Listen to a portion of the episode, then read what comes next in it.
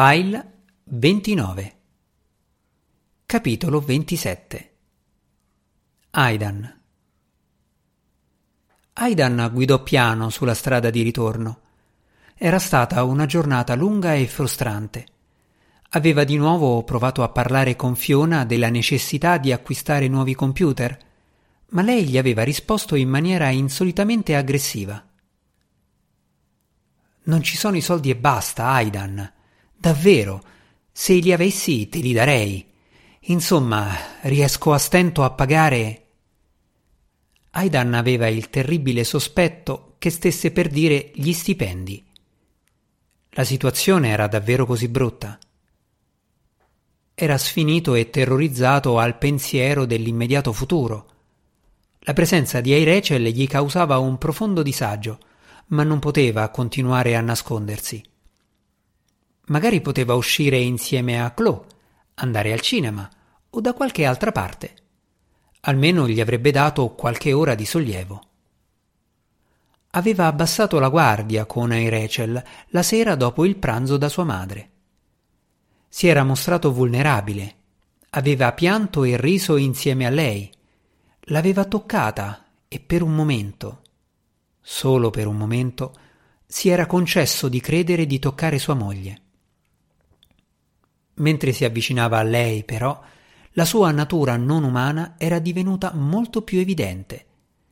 Si era reso conto che la sua bocca non sarebbe stata calda e umida, che la sua pelle non avrebbe avuto alcun odore umano, e si era tirato indietro. Non era disgustato da Rachel, bensì dalla propria fragilità. Rachel era morta soltanto da qualche settimana e lui cercava già di consolarsi, come una specie di animale.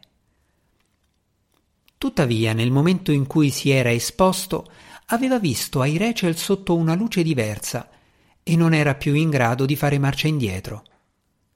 Aveva smesso di considerarla un androide.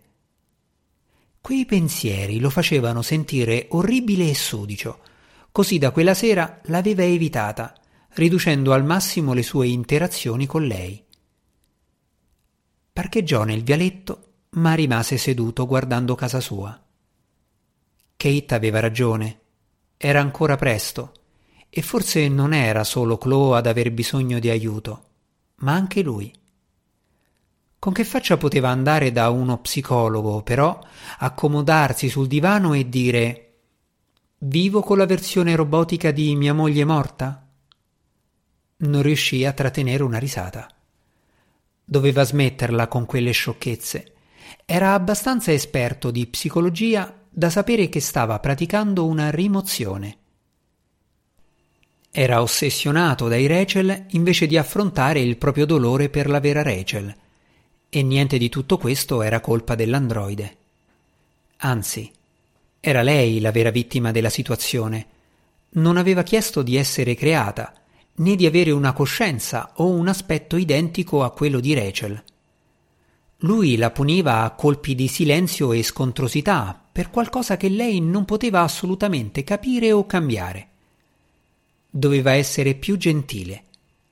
Scese dall'auto e si incamminò deciso verso casa. Dopo essere entrato dalla porta d'ingresso, guardò in soggiorno e vide subito che la porta finestra era aperta e qualcuno aveva tagliato il prato. Si avvicinò e vide Chloe in cortile inginocchiata accanto a un'aiuola che toglieva le erbacce. Aveva gli auricolari e stava ascoltando musica sul suo telefono. Gli dava le spalle e non l'aveva visto, assorta com'era in ciò che stava facendo. Vederla in giardino, il regno di Rachel, gli diede una stretta al cuore ma non era una sensazione del tutto spiacevole. Perlomeno non era chiusa in camera a tormentarsi. Sarebbe uscito a salutarla di lì a un minuto, ma prima voleva bere un po' d'acqua.